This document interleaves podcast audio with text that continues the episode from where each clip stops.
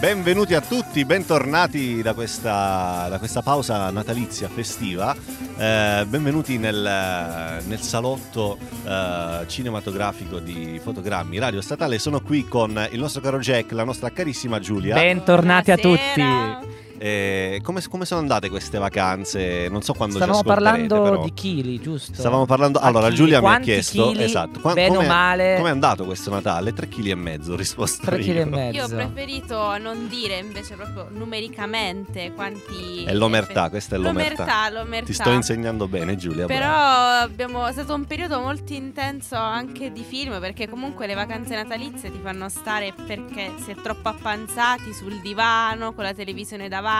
Ok, io domanda a bruciapelo così, giusto per rompere il ghiaccio, siamo un po' arrugginiti, un mesetto che non ci sentiamo. Eh, una domanda preliminare, quanti film ci siamo sbombolati queste vacanze? Tanti. Come i chili non rispondo. No, no, no, no, qui ho recuperato perché se prima con tra studio, eccetera, eccetera, il tempo non c'era, Natale finalmente è stato una manna dal cielo proprio, in vero senso cristiano finalmente. Sì, è vero, è stata... Ed è stata l'occasione per cui aggredire un sacco di film e lo ammetto che sono sempre un po' contrario, non incline alle serie, mi sono sparato anche tante serie. Oh, visto? finalmente. Eh, ne ho viste un po', ho visto The Fucking eh, end, Ah, The End no, of The the End of the Fucking Fucking World. World, You eh, adesso non mi ricordo, visto tante Che, ragazzi, roba. state assistendo alla, in diretta o comunque in differita alla- allo sblocco di, di- di- Jack verso Netflix. Verso Netflix. è una cosa epocale. è un evento epocale, ma poi Segnatelo. The End of the Fucking World, fa- apro questa piccolissima parentesi, visto che questa puntata sarà molto britannica, The End of the Fucking World è un gioiellino britannico, quindi se avete Netflix recuperatevelo per- e sentitevelo con i Vabbè, lingua originale, Netflix, ormai c'è chi è che non ha Netflix, anche diciamo un po' abusivo. Date fiducia. Sì, cioè, Abusi- senso- Parliamo noi proprio di abusività, cioè No, no, noi abusivo diciamo nel sempre- senso magari, non lo so, il- l'account del vostro fidanzato, fidanzata, fratello, sorella, cioè, I famosi account family. quelli un po' comunisti, diciamo. Esatto. Quelli che è il nostro Ken Loach, che è il protagonista di questa puntata, Apprezzerebbe tantissimo. eh, amerebbe tantissimo. Ma prima di iniziare con Ken Loach, commentiamo a caldo diciamo, il grande avvenimento di oggi, che non è il patto di pace in Libia, non è nulla di queste Sì, cose ci serie, serie ma che sono uscite le nomination per gli Oscar Oh. 2020. Il Beh. nuovo decennio inizia col botto.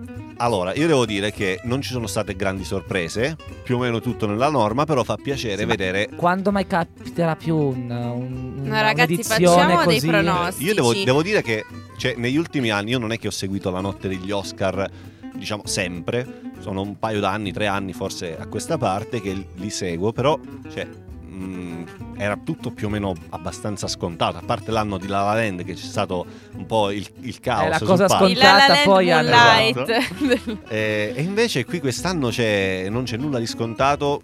Io tifo per tutti i film perché effettivamente, cioè, boh, io non, non- non c'è qualcuno per cui propendo di più. No, però voglio il tuo pronostico perché poi ci troveremo qui fra un mese a dire ve l'avevamo ok, detto. allora, a parte il Toto, il Toto Oscar, Toto nomi, vai. eh, secondo me, vabbè, non diciamo tutte le, le categorie perché sennò. ci- Dai, ci miglior facciamo film, notte. vai. Miglior Salvatore. film, secondo me, eh, c'era una volta Hollywood. Quoto. E Quoto. se lo meriterebbe Siamo anche. tutti d'accordo. Ok, quindi andata. la relazione di fotogrammi, eh, cioè, quota Poi- per. Ma però una apro una parentesi. Ehm, vabbè, a parte che i Golden Globe di solito anticipano un po' le tendenze Eh, degli Oscar sì. negli ultimi Però ci sono troppe categorie Eh, di mezzo capito. nei Golden Eh, Globe. sì, e infatti, quindi quelle categorie poi negli Oscar riducendole danno delle sorprese. Però l'Academy dovrebbe essere davvero coraggiosa a premiare Parasite. Sarebbe un po' di. eh, in questa era Trump di no America da parte dell'Academy se si premiasse Parasite. Però l'hanno inserito anche nei miglior film straniero. Quindi Eh, secondo me. Secondo me, cioè, ovviamente cioè, si meritava indubbiamente di, di stare in quella categoria miglior film straniero perché è straniero, è un film della Madonna, quindi cioè, ben venga. Però la vedo anche come un'operazione per dire mh, se non vinci perché non vinci, perché ci sono dei nomi ben più forti e pesanti. Ci comunque sta ci anche, sta, cioè, dai. Nel senso. Sì, sì, è un bel film, però io Tarantino tutta la vita sul Dai, miglior Sì. miglior regia. Miglior Tarantino. idem. E io direi invece Sam Mendes. Ah sì, eh, però sai cos'è? Che questa cosa del piano sequenza ha un po' stufato, cioè non è più una Vedremo, novità, vedremo. Un altro Dobbiamo grande vederlo. favorito. Poi abbiamo miglior attore protagonista, direi che qui è mani, Phoenix, mani mani bassi, basse, siamo tutti mani d'accordo. basse. Miglior attrice protagonista? Eh, cazzo, Scarlett Scarlett Johansson. Johansson. Che quest'anno e due ne ha. Sì, sì. Anche Nomination. miglior sceneggiatura spero che vinca il nostro Noah Baumba. Ah, ma non è perché- candidata per The Avengers? eh, no. No, no, non per la vedova nera. Però una nomination l'ha portata a casa, è proprio per miglior film. eh. Giusto così perché ha fatto un paio di miliardi, però cioè, non è che. E, Assurdo. e invece non protagonisti, secondo me Margot Robbie ce la potrebbe fare, sai? Ma anche Saoirse Ronan. O che anche Scarlett Johansson di nuovo. È la Meryl Streep della nostra generazione, secondo Io, io me. farò il tifo molto per eh, miglior attrice non protagonista Florence Pug. Eh, Mm, Che ne abbiamo già parlato, abbiamo incontrata nel film eh, Midsommar. E poi fece un film bellissimo che era Lady Macbeth, Mm, che era sì. spettacolare. E se serie TV È l'aver scoperta. Jack E lei, lei- e lei è stata messa, lei è stata messa nelle 20 persone più influenti, dove c'è finita anche la Meloni. Non so se avete visto questo articolo. Ah, sì? Florence Quelle- e Meloni. Sì, è proprio molto. E l'altro era, era il generale, il generale mm, i- i- iraniano che è stato ammazzato due giorni dopo che l'hanno Io inserito vorrei- nella vorrei sapere- Florence Pugh Cioè, in questa lista. cioè, vorrei sapere quale rivista, tra l'altro. Ora Non me lo ricordo più. Time forse. Force. Erano tipo le 20 persone più influenti del nuovo, dece- del nuovo decennio. E c'è la. E comunque sulle serie TV ha fatto anche Sharp Objects con Devo la bravissima vedermela, Amy allora. Adams. Ah, devo Amy. Adams. Ma tra l'altro No, Amy lei- Adams esce al cinema fra un po', fra poco. Me la son persa. Esce al cinema, non mi ricordo il, il titolo, però... Eh no, devo recuperarlo. Lo- tanto ne parleremo sicuramente. Dai, e concludiamo con l'ultimo che è il miglior attore non protagonista. Brad Pitt. Brad Pitt. Tutti d'accordo? Sì. Cioè, guarda, Ragazzi, siamo- ma siamo tutti d'accordo. Siamo che d'accordo roba. che c'era una volta Hollywood Facciamo è un capolavoro. schifo, è un allora. capolavoro. A tutti i detrattori italiani che Esatto. non l'hanno amato, noi Riguardatevelo. facciamo una bella poco- pernacchia. esatto, è Comunque, uscito da per, poco il Blu-ray, riguardatevelo. per riassumere, abbiamo Joker che a mani basse 11 nomination. Ma le Sì. nomination ci hanno insegnato che non vogliono mai dire perché sono un film con 8, mi ricordo Gran Budapest Hotel, Sì. Porto, a zero, porto a casa zero Vabbè, quello è un peccato. Oscar. Peccato, Quella è stata una delle più grandi sì. delusioni. Poi abbiamo invece al secondo posto a pari merito abbiamo The Irishman che secondo me non beccherà niente, pur essendo nulla. un pezzo di storia. Ma secondo me cioè, il fatto, sai anche la, come si chiama, la, mh, lo scandalo Netflix che pagava i giornalisti, secondo me non gliela Non lo so, però comunque a 10 nomination abbiamo The Irishman 1917 e il nostro Tarantino, poi Jojo Rabbit, di cui vi anticiperemo ma parleremo settimana prossima, che questa è la grande novità, poi abbiamo Parasite con 6 mi pare, e comunque Piccole Donne, lì la grande delusione sempre con 6 nomination, che Greta Gerwig non è stata messa nel- tra le migliori regie, che era la più accreditata, quindi ancora stavolta Sì, niente Anche donne. perché ha osato toccare un gran classico. Quando si fa queste operazioni bisognerebbe, non lo so, almeno essere valutati. Vedremo, vabbè, però Vedremo. sicuramente avrà successo di pubblico e questo, E questo glielo auguriamo. E direi di introdurre il nostro primo film, Sorry We Miss You, del nostro Ken Loach, film presentato a Cannes nel 2019. Lui oramai è un veterano di Cannes, non so quante palme e quanti premi della giuria abbia vinto. Poi, vabbè, non stiamo a fare l'elenco dei premi perché è davvero qualcosa di incredibile. Il regista comunista che sta dalla parte dei più deboli.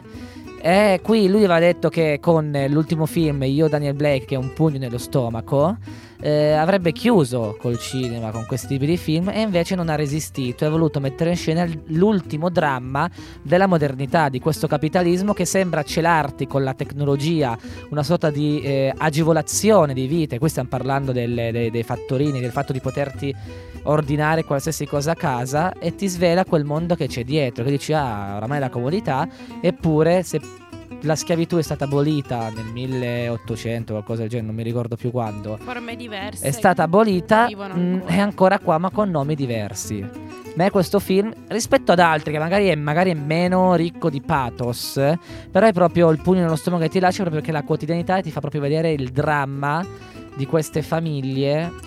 Diciamo che dopo averlo visto vi sentirete in colpa anche ad aver ordinato la pizza a casa perché eh, cioè diciamo è quasi documentaristico anche nella conclusione che ovviamente non sveliamo però è un seguire davvero da vicino cosa significa fare il corriere adesso per eh, delle società che eh, ti fanno quasi mettere in proprio ma di fatto non hai un contratto, Sì, no- non hai diritti Non c'è più il pagamento a ore, è più quanto accumuli, quanto quanto, accumuli, fai. quanto fai, tutti i rischi sono sulle tue spalle, quindi se succede qualcosa è E colpa tua. addirittura, addirittura, come nel caso del film, eh, di Sorry We, We- Missed You, qualora non si lavori per un giorno, determinati giorni, il, eh, cioè il lavoratore è costretto, obbligato a eh, risarcire il datore Sì, di trovare lavoro. un sostituto e se non lo trovi perdi Esatto. la tua 100 parcella più una più una multa. di 500 sterline. Quindi c'è una sorta, secondo me, cioè, si, si intuisce proprio si intuisce proprio questa sorta di disagio, di, di- di- quasi di presa in giro, no? questo No, ma paradosso. eh, Perché proprio, cioè, come diceva Giulia prima, il, il fatto che una parvenza di lavoro improprio, di lavoro, cioè non improprio, improprio, cioè una persona che lavora esatto, questa illusione, è celata dietro appunto un capitalismo che si, cioè, si morde la coda da sola, no? È il lavoratore che sfrutta l'altro lavoratore, cioè non, è, non è più un- non c'è più un capoccia al di sopra con cui prender- prendersela, no? Con cui rivolgersi. diciamo che ci sono, però sì, alla Certo, fine questo sono, fatto però- di come posso dire di comodità, quindi non è più, è vero, se c'è tutto è nascosto e diventa quasi subdolo Secondo proprio me non c'è, ma non, non Noi è dicevo, così ma quanto è bello, visibile. tutti abbiamo detto, quanto è bello che adesso ormai qualsiasi cosa clicchi su internet ti arriva a casa in un giorno. È una figata. Però chi è che te la Eppure, magari tu hai pochi soldi, torni a casa tardi e ordini su internet. Però c'è quello lì che è a sua volta per campare ed è terribile.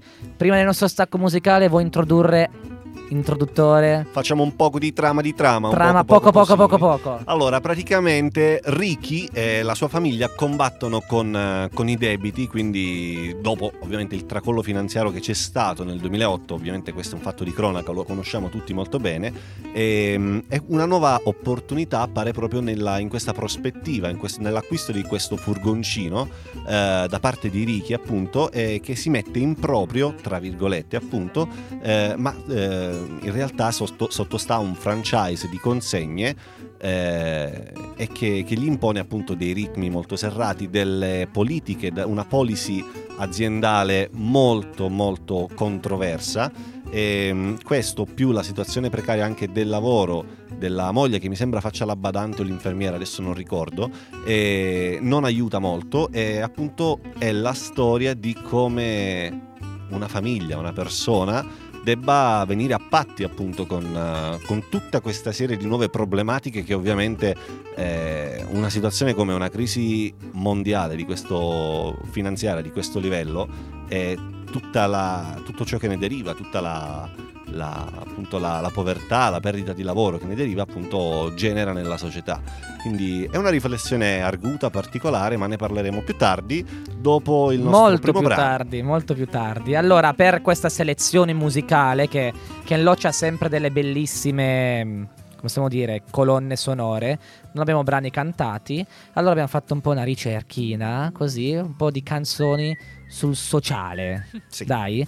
E come prima canzone che sentite qua in sottofondo, forse questo è uno di quegli cantanti che mi manca di più, che è il grande. Lucio Dalla che io gli farei quasi un complimento cinematografico. Ogni canzone che lui canta è quasi un film, un film Sì, neorealista. ha un'immagine. Sì. E dai, questa è come profondo il mare. Siamo i cattivi pensieri e non abbiamo da mangiare. Come profondo il mare, come profondo il mare.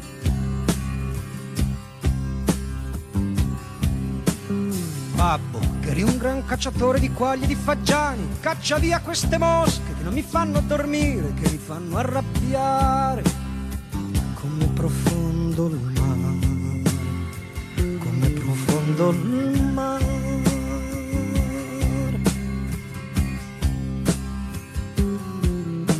È inutile, non c'è più lavoro, non c'è più decoro, Dio chi per lui sta cercando di dividerci, di farci del male, di farci annegare. Come profondo il mare, come profondo il mare.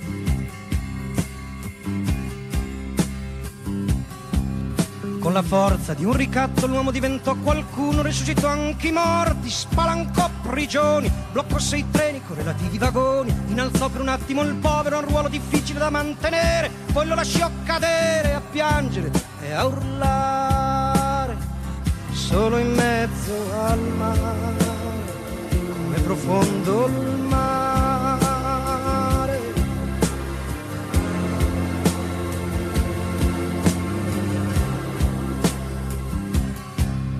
Poi da solo l'urlo diventò un tamburo e il povero come un lampo nel cielo sicuro cominciò una guerra per conquistare quello scherzo di terra che il suo grande cuore doveva coltivare.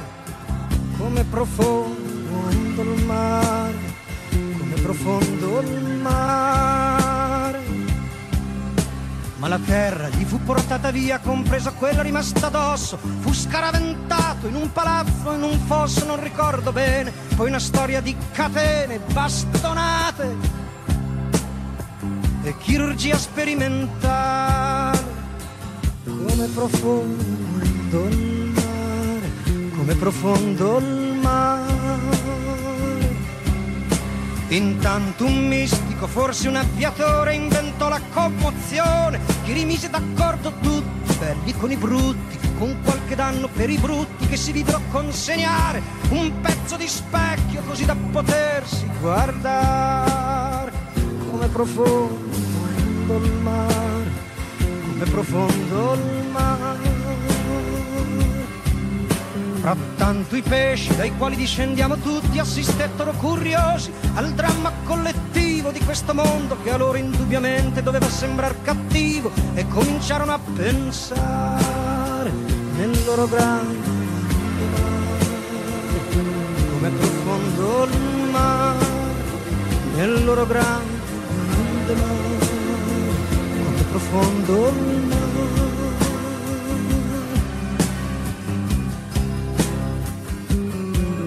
È chiaro che il pensiero dà fastidio, anche se chi pensa è muto come un pesce, anzi un pesce, è come pesce difficile da bloccare, perché lo protegge il mare, come profondo il mare. Certo, chi comanda non è disposto a fare distinzioni poetiche, il pensiero è come l'oceano, non lo puoi bloccare, non lo puoi recintare così stanno bruciando il mare, così stanno uccidendo il mare, così stanno umiliando il mare, così stanno piegando il mare.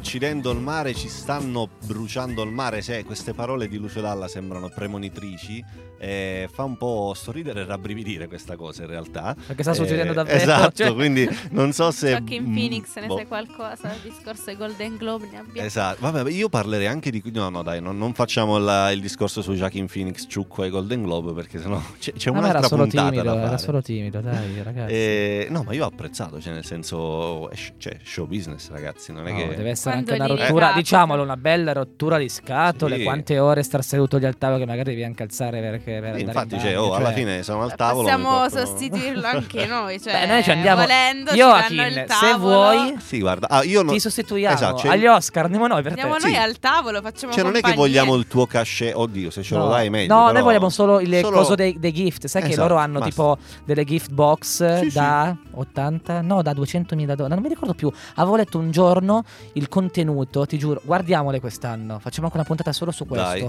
Sui Ah, facciamo- gadget che ricevono. Facciamo tipo quelli Cioè, qualche là che... anno fa hanno ricevuto, forse era da un, un, ehm, vaporizzatore per marijuana, forse da 10.000 dollari. Cioè, noi come, Come- gadget al massimo Portachiavi. l'elefantino qua fuori, portafortuna presame, vabbè.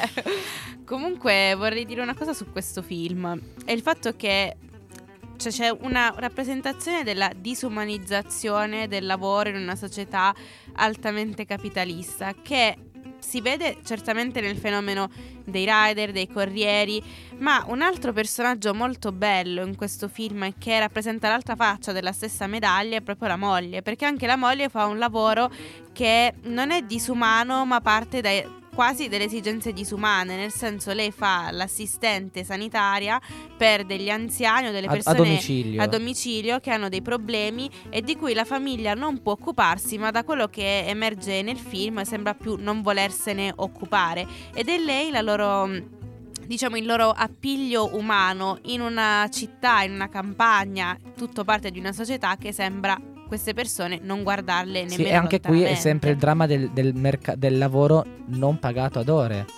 Perché tu poi hai dei problemi ogni volta, lei era disperata perché poi fai sempre 12-13 ore perché poi alla fine si ha un cuore. Lei, la moglie del protagonista, ha un cuore e quindi fa sempre qualche ora in più perché devi accudire, non si possono lasciare queste, abbandonare queste persone.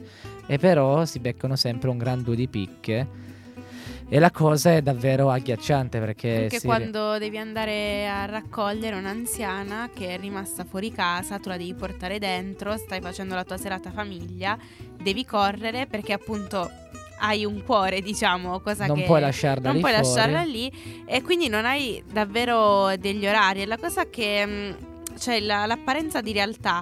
La realtà in realtà che è filtrata dal- da questo film è data anche dal fatto che gli attori che vi, recitino- che vi recitano non sono, attori cioè non sono attori di professione, cioè c'è un bravissimo Chris Hitchen e una bravissima Debbie Honeywood che eh, sono delle persone normali, cioè potremmo essere Sono anche io, alla Jack e loro Salvatore, prima, sono con- la loro prima. E questo è una cosa un che lui, lui utilizza eh, molte volte, lui in molti film anche prossimi che abbiamo visto, eccetto il secondo, ma anche del terzo, protagonista è proprio uno che ha vissuto la stessa storia che viene raccontata nel film ed è pazzesco, abbiamo detto lui idraulico, lei un'assistente scolastica e perfino il, ehm, il ragazzo. bastardo del lavoro, il capo, così si capisce perché poi fa così tanta paura, adesso non per stereotipi, ma è un poliziotto. Ah, eh, beh, certo, totalmente Fa paura. dal ruolo che interpreta. bisogna Fa molto paura, molto paura. Però sono bravissimi perché hanno proprio quella faccia Eh, lì- da persona che potresti incontrare per strada, senza filtri davvero, e cioè vieni catapultato nella loro vita. Sì, Questo- o- cioè, ovviamente loro sono molto bravi, però io vorrei sfatare un po' questo mito, nel senso attori improvvisati fino a un certo punto la, la bravura sta nell'avere un regista che È uno guidare. regista e sceneggiatore perché qui c'è il suo Esatto. storico collaboratore Paul Laverty che praticamente ha firmato se non tutte, quasi tutte le sceneggiature dei suoi film e loro proprio partendo dalla, perché poi nel film nei titoli di coda vengono ringraziati eh, gli informatori anonimi, sono quelli che hanno raccontato denunciando questa realtà e quindi grazie a loro si è potuto fare questo film. Infatti lui, come ho detto all'inizio, voleva smettere con eh, Io Daniel Blake e considera questo film un po' una costola di Io Daniel Blake, che le tematiche sempre le stesse, precarietà, mancanza di sussidi, non si guarda in faccia nessuno. E stavamo anche parlando durante la pausa di questo articolo uscito proprio oggi sul Corriere, quindi andate a ripescarvelo, che si parla, fa proprio una riflessione perché a Parigi, mi pare, quest'uomo che faceva le consegne col suo scooter è stato fermato e per aver reagito aggressivamente, con stress, nervoso con gli agenti, è stato con violenza ammanettato e spinato- spintonato a terra, è andato in arresto cardiaco ed è morto dopo un tot di giorni. E questa regista, il- lo scrittore, il giornalista, la, la chiama un po' la sindrome illustrata da Ken Loach, ovvero questo senso di alienazione, di rabbia, frustrazione che viene generato da condizioni disumanizzanti come quelle dei, dei, dei fattorini di delivery. Che Sì, è infatti, assurdo. Esatto. Dovremmo sentirci, io mi Diciamo- sento davvero in colpa. Cioè, sì, stasera però- devo ritirare un libro di Amazon. Io davvero. oggi ho ordinato una pizza e Eh. dopo un'oretta ho ordinato un'altra pizza. Non Ma per l'avevi me, già, l'avevi già visto il film? Sì. Allora sei proprio. Sono- Fatelo dire. subito dopo, appena l'ha visto, perché però, no, fatto però devo, dire, devo dire la verità. Io non- ovviamente non faccio il paraculo, non dopo aver visto il film, né tantomeno quando stavamo preparando la puntata, ma prima, quando è scoppiata tutta la polemica sui rider, eccetera, sulle poche tutele, bla bla bla. sem- c- è una cosa ovviamente minima, diciamo un minimo di cortesia, però ho cominciato a lasciare la mancia Eh, beh, categorica. beh, giusto. Appunto, cioè nel senso, quindi. Eh, Pure sai che è un fenomeno che non tocca a tutti, perché ieri al cinema la sala era pienissima. La signora accanto a me alla fine del film, sic- abi- sicuramente avrà visto altri film di Ken Loach, ha detto beh però pensavo peggio perché ero abituata a un pugno nello stomaco. Io... Cioè, ero ri- invece ero rimasta abbastanza scosa perché queste persone sono delle persone invisibili nelle nostre giornate. Cioè, noi No, ce ne nessuno, serviamo. nessuno ci Eh, pensa. Sai perché? Perché secondo me c'è quest- la figura del rider, del fa- fe- come, come si chiama? Fattorino, Sì. eh, del corriere, ecco, viene adesso secondo me troppo associata, fatta combaciare con il servizio che offrono. Quindi il fattorino diventa Amazon Prime come Deliveroo, come, cioè è, è associato a quel servizio, quindi viene un po' disumanizzata la figura professionale e cioè, la persona che ci sta dietro, no? E, cioè, questa secondo me è una cosa che Ken Loach faccia in altro film, perché... Sicuramente è un lavoro, ma è un lavoro che ha bisogno e dà da, diciamo, dà da mangiare, Sì, però certo. non dovrebbe dar da No, mangiare è così. proprio è schiavizzante punto. perché se poi uno si va a vedere Esatto. come funziona Amazon, per tutta la tecnologia è comandato da questi, come posso dire, Sì, GPS, sì. qualcosa che ti Sì, sì. misurano con un algoritmo il tempo da quando lo scannerizzi a quando lo... Addirittura Amazon spiegavano che c'è una sorta di corsa, corsa una Sì, è una corsa. finestra. Tu Sì, fai c'è- beep per esatto. Portarlo poi dall'altra parte del magazzino hai 8 minuti e funziona è competizione quindi per anni hai l'adrenalina ma duri un paio d'anni poi molli il lavoro perché Certo, muori, Sì, a mi sembra che ci fosse, ci fosse un documentario, comunque un anche reportage. lì su come che io ho letto come funziona il magazzino di Sì, sì, è Amazon di è allucinante terribile quindi proprio. figuriamoci i driver che sono compagnie subappaltate e altre cose lasciamo è perdere una ferita aperta. Quindi e quindi io direi che ben ringraziamo sempre Ken. Loach che con una chiarezza e un realismo stupefacente, disarmante riesce a riportare questi drammi in, un cinema davvero poetico alla fine perché una cosa così norma- ha portato la normalità e il dramma senza patetismi, senza populismo, senza niente, non è che fa, c'è propaganda, pam, te la spara lì sullo schermo e ti lascia Che decidere poi, te. ultima cosa, il titolo fa riferimento al cartellino Geniale. che si quello è lascia. fantastico, cioè. Cioè, quando non trovi eh, quello che ho ordinato, il pacco che gli stai portando, gli lasci questo cartellino con su, con su scritto Sorry we missed you, che però potrebbe essere letto anche da un altro punto di vista, cioè ci manchi, nel senso è quello che Ed è un po' protagonista perché poi viene detto dalla alla famiglia. famiglia ci sono poi chiaramente problemi familiari con dei lavori così si rischia di perdere e distruggere Si anche spacca una tutto. famiglia. Sì. Per introdurre il nuovo, fi- il nuovo film, il prossimo film, Oddio, ovvero nuovo. l'erba che so, sì l'erba, L'erba. alleluia, l'erba che soffia il vento, vai. no, il vento che che accarezza, accarezza l'erba. l'erba, introduciamo una canzone, non è di guerra, però riecheggia la guerra ed è Generale di Francesco De Gregori.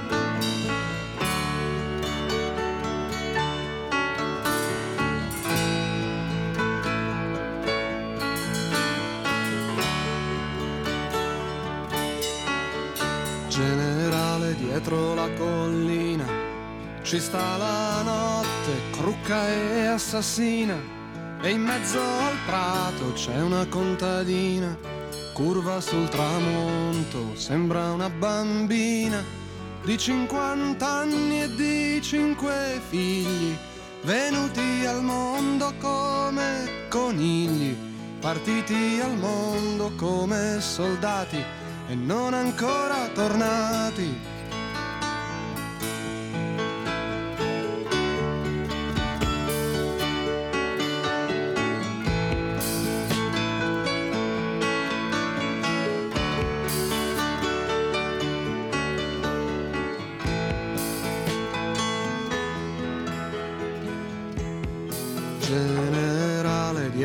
Stazione lo vedi il treno che portava al sole, non fa più fermate neanche per pisciare. Si va dritti a casa senza più pensare che la guerra è bella anche se fa male, che torneremo ancora a cantare e a farci fare l'amore, l'amore dalle infermiere.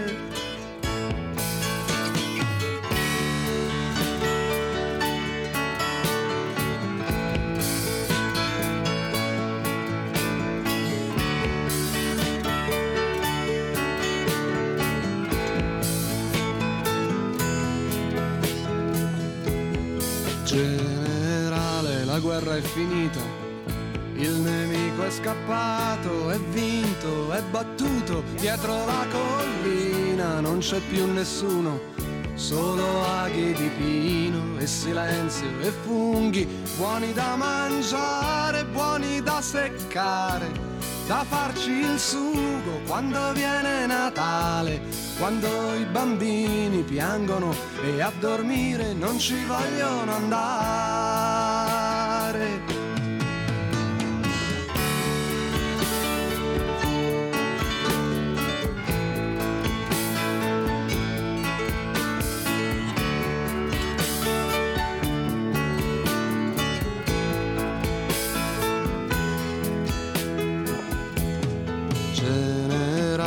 Queste cinque stelle, queste cinque lacrime sulla mia pelle, che senso hanno dentro il rumore di questo treno che è mezzo vuoto e mezzo pieno e va veloce verso il ritorno, tra due minuti è quasi giorno, è quasi casa, è quasi amore.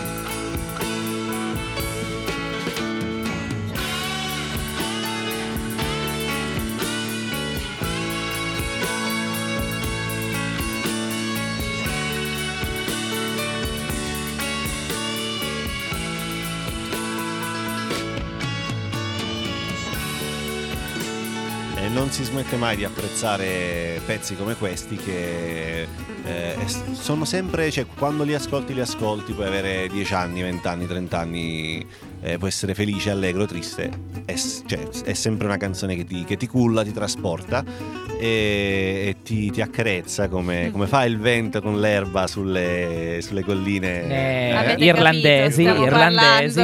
Che bell'aggancio, bravo, Eh, bravo, bravo Salvatore. Ragazzi, sto seguendo un, un corso di, di- di- di presentazione creativa. Quindi Bravo, bravo. Parliamo quindi del Va- vada, introduttore, vada, Vado, vadi, vada. vadi. Ehm, è un film del 2006, quindi abbastanza vecchiotto, ma nemmeno tanto. Siamo comunque.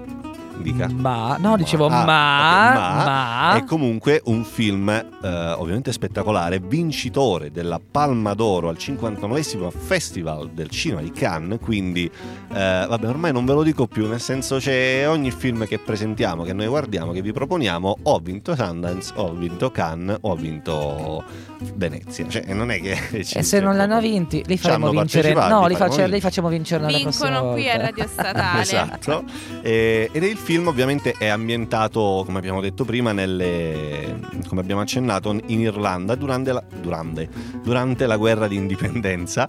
È uscito il mio lato terronico. Durante, dura- la, la- la dizione qua ha, ha perso. Scivolato. Durante. E abbiamo appena tornati dalle vacanze di Esatto. Natale. Cioè un po'. Ah, vi siete dovuti abbi- cioè, fare la bella Certo. figura con i parenti Eh, che certo. sapete ancora parlare il Certo. vostro Eh, idioma. Certo, certo. Mi sembra abbiamo giusto. fatto- abbiamo siamo Eh, esercitati. ta- calcola che la prima frase che ho detto, cioè stavo parlando con mia nonna, una delle prime frasi che gli ho detto, mi ero confuso a dire qualcosa, ho detto, eh scusa nonna, mi sono confonnuto, cioè nel senso... Confonnuto. Ah, è tornato allora. Figliolo, ci sei mio ancora? nipote! Sei ancora lì. Comunque, scherzi a parte, parla della, tratta della- del periodo che intercorre durante la guerra di indipendenza irlandese, quindi 1919-1921, subito dopo la fine della prima guerra mondiale, la Grande Guerra, e, e poco prima della, cioè un decennio prima dello scoppio della Seconda Guerra Mondiale. E, il film ripercorre le, diciamo, le orme di questi quelli che noi chiameremmo banditi quelli che noi chiameremmo eh, ma nemmeno banditi i Ribelli, i ribelli sì, I ribelli, i ribelli, La la, resistenza, resistenza, contro gli esatto. inglesi che tentarono di contro l'impero britannico se- sedare diciamo, le rivolte in Irlanda occupandola. E qui diciamo che l'Ira, giusto era Sì, l'Ira, l'ira. eh, nasce e con una, una Sì, nasce, in realtà sì, nasce, Nasce già prima. nasce Sì, prima sì, sì, perché si fondano, istituiscono il, il Parlamento della Repubblica Partito eh, si di infila. Però qui siamo nei momenti salienti in cui poi nel 22-23 si arriva ad una sorta di accordo che fa che divide e diciamo, spacca esatto. davvero in due eh, l'Irlanda tra chi vorrebbe continuare la, la lotta perché è una presa in giro, non è ancora indipendente, perché rimane comunque nel Commonwealth col Parlamento inglese da Sì, me que- riconoscere. quello che fa un po' scaldare gli animi, quello che fa scattare, cioè la, la goccia che fa traboccare il vaso, è, è proprio il fatto che viene richiesto di giurare fedeltà al re. Quindi questa cosa... e questo agli eh, cioè, irlandesi senso, non va meh. proprio giù. Non è mai andato giù, però è interessante che a rappresentare un dramma irlandese sia un inglese, perché Ken Loach è inglese. bello- è bello, Questo no? Qui non è- testimonia la sua attenzione ai drammi universali. No, è bello perché qui va anche contestualizzato in un'epoca in cui c'era il terrorismo, c'è ancora Esatto. oggi, ma già all'epoca c'era, nel 2006. Lui che è sempre stato definito il regista comunista, qui invece fa il britannico, che parla dello schifo che hanno fatto i britannici, la violenza. Infatti non si ha dubbi da che parte si schieri il britannico Ken Esatto. Loach Sì. in questo non li film. risparmia certamente. Non li risparmia, è un ritratto No, però è, cioè, è- è quella, è quella figura di cattivo, tra virgolette, nel senso persona che fa po- cose poco piacevoli perché è in guerra, ovviamente, che Eh, però terribile, quella non era neanche quella, quella era Ovvio, proprio barbarie. Eh, che però si- cioè, tu sei portato a simpatizzare per, per questo- per queste persone proprio perché dall'altra parte ci sono dei Ah, cani, dei chiarissimo, porci che- chiarissimo. Sì, perché non c'è chiarissimo. una visione manichea, bene tutto da una parte, male tutto da un'altra, ma davvero una diciamo, rappresentazione di un dramma storico che si fa però portavoce di drammi universali, come, quello che può- come quelli che si verificano durante i periodi di guerra, per esempio il fatto che le famiglie litighino, che ad un certo punto si dovrà far parte di una fazione invece che di un'altra, ed è quello che accade alla famiglia di Killian Murphy, che è il protagonista, diciamo. Ragazzi, Eh, Killian Murphy, ma che ca- parliamone? Ah, innanzitutto il film si apre, un, giova- vabbè, un giovanissimo Killian Murphy e poi voi immaginatevi una decina d'anni prima che esca Peaky Blinders vedere Killian Murphy vestito da Tommy di Blinders. Esatto, alla stazione per andare a Londra, È non a premonitrice questo, premonitore questo film, è fantastico e, e nulla, cioè nel senso cosa dire, tu dicevi prima che si- si- in questo film si vengono a scontrare, a sviscerare proprio dei temi che sono fondamentali, fondanti della società, la famiglia, la libertà, però secondo me uno ancora più importante è la fiducia. Nel senso ci sono delle scene, non vi spoileriamo nulla ovviamente, anche se il film è mol- molto vecchio, però qualcuno potrebbe non averlo visto, e recuperatelo. E ci sono delle scene in cui Killian Murphy, appunto il protagonista, eh, è costretto a compiere delle scelte nei confronti dei suoi stessi compagni e, e qui la, la fiducia, la, la- la- la tensione giocheranno dei- dei- degli brutti scherzi, avranno un ruolo molto importante eh, e quindi si gioca sempre sul filo del rasoio fra il lecito e l'illecito, il possibile. il- Ideale e affetto. Esatto, e quindi anche loro sono portati a schierarsi non da- solo dal punto di vista politico, ma anche dal punto di vista dei valori. A cosa diamo più importanza? Alla lealtà verso la patria o verso i nostri compagni? E infatti questa è anche una Sì. domanda che il protagonista Damien, da Killian Murphy, interpretato da lui, scrive poi in una lettera, è facile sapere contro cosa si combatte, è più difficile sapere in cosa davvero si crede. E tu Giulia che parlavi giustamente di drammi universali, cosa c'è più di universale del dramma di Abele e Caino? Perché qui si trova alla fine, nella, soprattutto nella seconda parte, una lotta tra due fratelli Esatto, che decidono Sì. di sposare ideali di due fronti che de- a un certo punto si ritrovano contrapposti, quindi da uniti a nemici. E qui eh, Ken Loach lascia un po' allo sì. spettatore eh, il fardello di scegliere da che parte stare. E non è facile perché in ambedue i casi ci sono pro e contro. Sì, perché come dicevamo prima non, non c'è uno schierarsi ideologico, ma c'è una rappresentazione che poi ti costringe a fare i conti con i fatti. E questo diciamo che forse è l'orrore davvero della guerra, che non risparmia, cioè non c'è umanità. Anche nella guerra se hai gli ideali giusti, alla fine però l'umanità sparisce. E parlando di umanità che sparisce, che abbiamo in causa il nostro Dio. Dio, e questo è Dio è morto di Francesco Guccini. Ho visto la gente della mia età andare via lungo le strade che non portano mai a niente, cercare il sogno che conduce alla pazzia, nella ricerca di qualcosa che non trovano nel mondo che hanno già dentro alle notti che dal vino son bagnate, dentro alle stanze da pastiglie trasformate lungo le nuvole di fumo del mondo fatto di città, essere contro di ingoiare la nostra stanca civiltà è un Dio che è morto, ai bordi delle strade Dio è morto, nelle auto prese a Dio è morto, nei miti dell'estate Dio è morto, mi han detto che questa mia generazione ormai non crede in ciò che spesso ha mascherato con la fede nei miti eterni della patria o dell'eroe perché è venuto ormai il momento che falsità che di fatte di abitudine e paura. Una politica che solo fa carriera, il perbenismo interessato, la dignità fatta di vuoto, l'ipocrisia di chi sta sempre con la ragione mai col torto, e un Dio che è morto.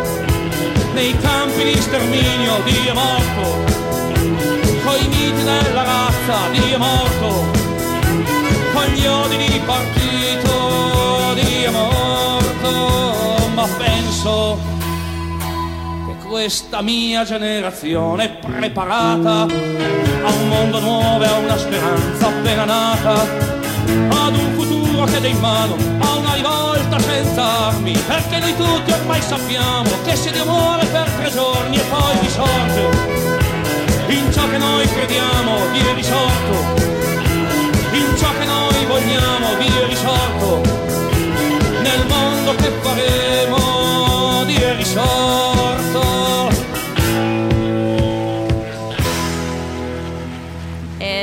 eccoci qui di nuovo su Fotogrammi con Fotogrammi.